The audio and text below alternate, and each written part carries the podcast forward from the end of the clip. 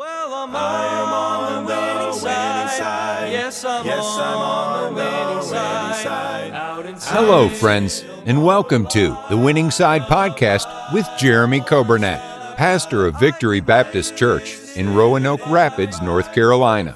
It is God's desire for His people to experience victory and to live on the winning side each and every day. We are so glad that you have joined us today and pray you will be blessed as you listen to today's edition of The Winning Side with Pastor Jeremy Kobernack. Hello and welcome to the Winning Side broadcast. Brother Nathan here, filling in for Pastor today. I hope you're doing well on this Tuesday. It's hard to believe that the date is September twentieth already, and uh, we are well over half of uh, the progress of this year. And before we know it, I know there's some church members that are counting down, and they know specifically, but be- before we know it, Christmas is going to be here. Yeah, anyway, uh, it, it's the not officially fall yet, but uh, I think we're seeing some glimpses of that fall weather, and that's always nice. Of course, that pumpkin spice Uh, flavor is uh, just taking over the grocery stores now, and uh, so it feels like we're full-fledged into fall just based off of that. Uh, I want to wish a happy birthday today, uh, the twentieth, Tuesday. It is Crystal Crawley and Amy Medlin's birthdays, and so I hope uh, you two ladies have a great day today. Happy birthday to you, and uh, let's pray today for Pastor as uh, he is away, and uh, pray that we have tomorrow is is church. It's Wednesday, and uh, so we'll have church Wednesday. Pray for the school chapels in the morning, and uh, Brother Dan and myself will be preaching those chapels, and uh, always look forward to a great time uh, with the student body over there. And uh, every time I go over there, it's just amazing uh, to see what God has done and what He is doing uh, through that ministry and how He's allowed us to have that. So if you would, please pray for the school chapels tomorrow, and uh, looking forward to that. Well, I have a song, and hope this song will be a blessing to you. The song is entitled Walk On, Walk On, and uh, that's by Golden State Baptist College. What a, a great message in this song. So you listen, and then we'll come back. We're looking at our series that we started this week, and hopefully we'll be able to finish it. If not, we'll just uh, put a bookmark where we uh, stop at the end of this week and maybe continue at some other time. Uh, but we'll try to squeeze all the, the seven uh, fruits of faith into this week. Now listen to this song. We'll be right back, and we are in our Bibles, First Peter chapter one.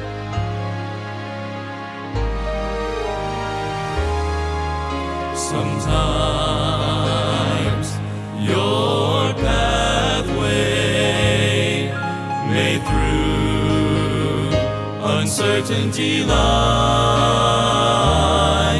Circumstances seem to tell you that there's no reason to try.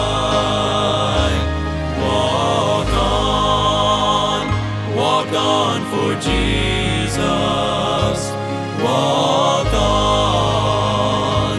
in His name, lifting high the bloodstained banner. Walk on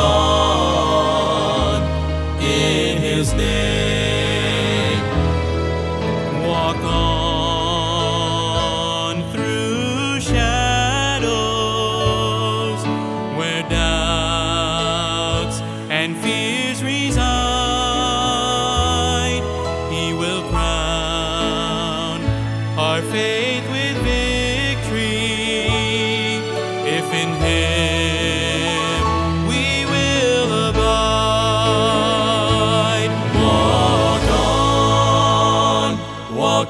For Jesus, walk on in His name, lifting high the bloodstained banner.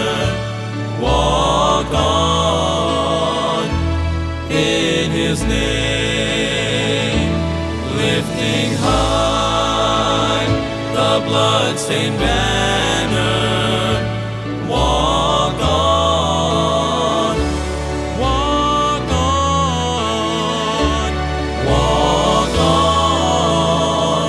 on in in his name.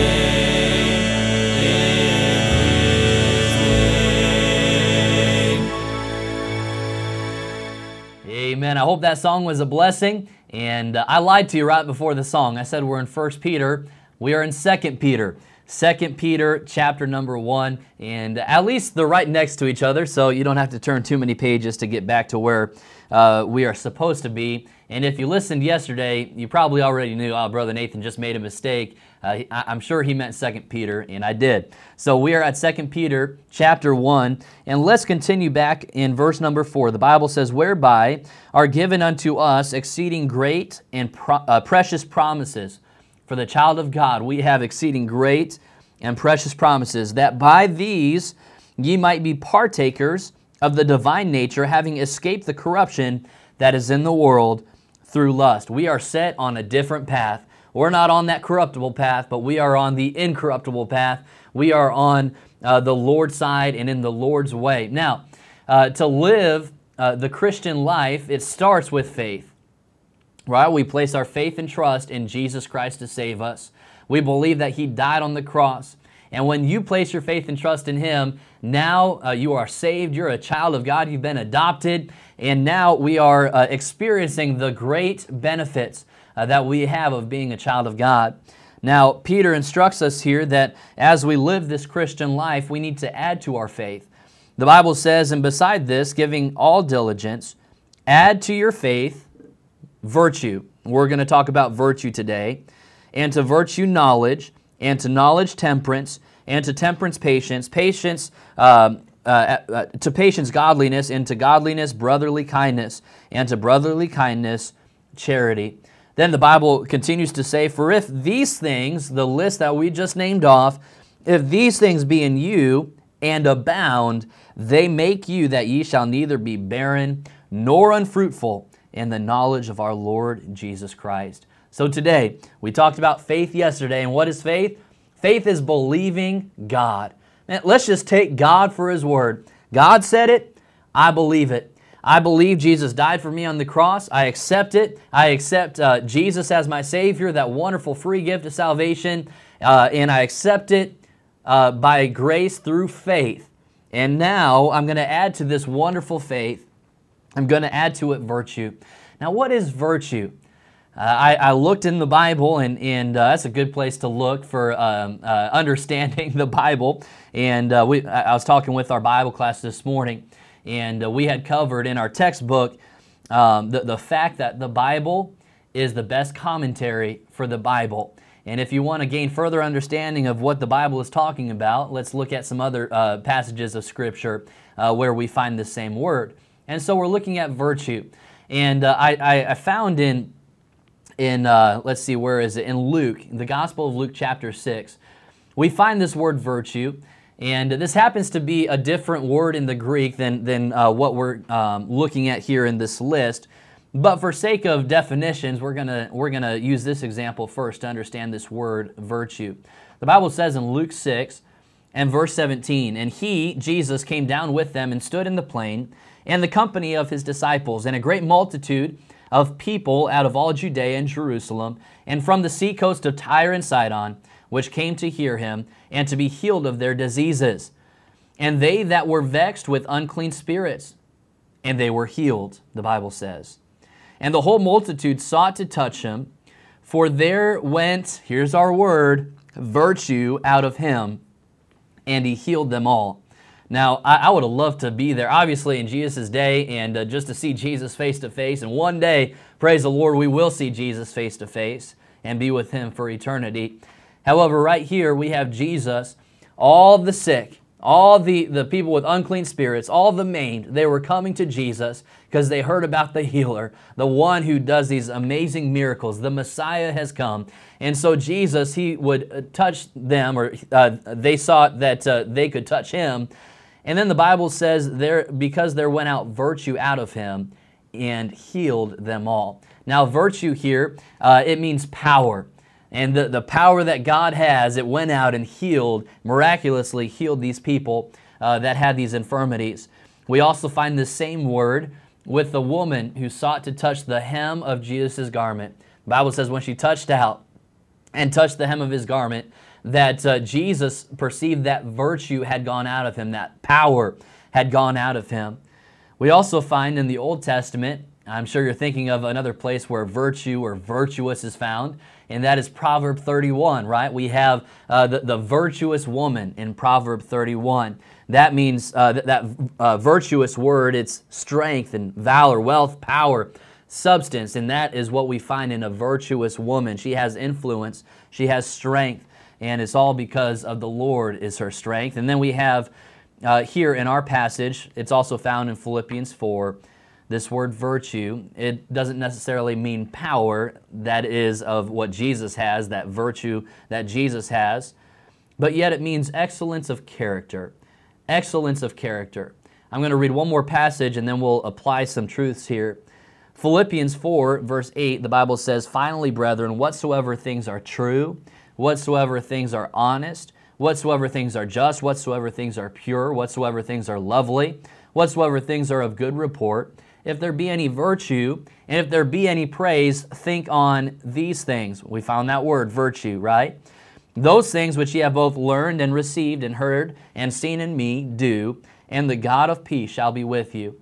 So as we look at this word virtue, Second Peter tells us to add to our faith virtue. What is virtue? It's excellence of character.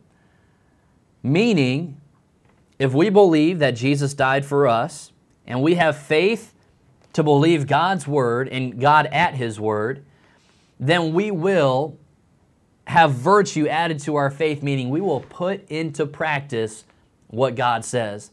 That's the obedience. That's the action to the faith, right? We believe, we have faith, we believe God, and so therefore we are going to apply ourselves to the very word of God. We are going to conform ourselves to the image of Christ. We are going to change ourselves, and we are going to adhere to what God tells us to do and how we should live our lives for Christ. That's virtue. Someone who is obedient to the word of God, someone who practices the morals that are established on God's word, that is a virtuous person. So if we have faith, we must add to our faith virtue. That is practicing the Christian life. That is putting into action what God has told us to do in His word. Virtue is the exercising of faith. Uh, I like to uh, think about sports, and my favorite sport is basketball. And if you were to try to become a great basketball player, there are a few requirements that uh, you need to do, put into practice in order to become a great player. And that it's not, you can't just identify as a great player. Uh, you can't just say, well, I'm thinking I'm a great player, so therefore I am a great player. That's not true. Uh, you have to do some things. For example, Uh, if I'm going to be a great basketball player, or at least improve in my basketball skill uh, or talent, I am going to practice. I'm going to practice. Uh, that's not just practicing with the, the basketball team at practice times that are designated. That is going home and practicing by myself and, and working on uh, basketball in my free time and, and practicing so that I can uh, do more, right? Uh, practice makes progress. And so I'm going to practice. I'm going to put in time and effort to hone in on that skill. Not only that, but I've got to eat right. If I'm going to be a good basketball player, I can't just be constantly eating junk food. I can't just have a Mountain Dew and some um, some chips and call that my diet. No, as a matter of fact, uh, my, my youth pastor, who is also our basketball coach, which is our, our uh, pastor's brother, um, Pastor Joel, uh, he had told us, hey, you need to cut out soda from your diet. And so that's I said, okay, coach, that's what you want. I'm going to do it. And me and Brother Caleb, uh, he was in the youth group. Uh, we were in the youth group together and on the basketball team together. And so we just decided, you know what, let's just cut soda out. Let's try to eat as healthy as possible. Why do we want to do that? Because we wanted uh, to improve uh, in our basketball uh, skill, right? We wanted to become a good player. And by eating well, our endurance would last longer, and we uh, get to be more physically fit. That's what we have to do with the Scripture. That's what we have to do as we add to our faith virtue. It is the practicing of God's Word. It is the doing. It is the action of that. Faith is exercise, or virtue is exercising faith. Faith is given by God. Virtue is the ministering of that faith. It's conforming to the mind of Christ. It is choosing to obey God through faith. I'll just say this and we'll be done. Deuteronomy five thirty-three and then Second John one six. Deuteronomy five says, "Ye shall walk in all the ways which the Lord your God hath commanded you, that ye may live, and that it may be well with you, and that ye may prolong your days in the land which ye possess." Walk in God's way. Obey what God has said. Second John one six, "And this is love, that if we walk after His commandments, this is uh, this is the commandment, that as ye have heard from the beginning, ye should walk in it." Just obey God. When you put your faith into practice, that is adding to your faith virtue. That is excellence of character. That is being morally upright. That is being a man or a woman of God, following uh, what God has told us to do in His Word. God bless you. Hope you have a great day today. On the winning side.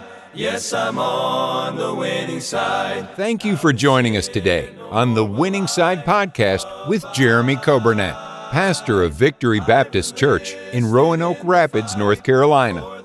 If today's episode encouraged you in your Christian life, would you consider sharing this daily podcast with a friend, a neighbor, maybe a family member, or a coworker?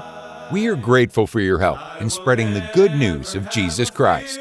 If we can ever be a help to you in any way, please let us know by calling or texting us at two five two, three oh eight, four six zero zero. Thanks again for listening today, and we look forward to having you join us again next time on The Winning Side Podcast with Jeremy Kobernack.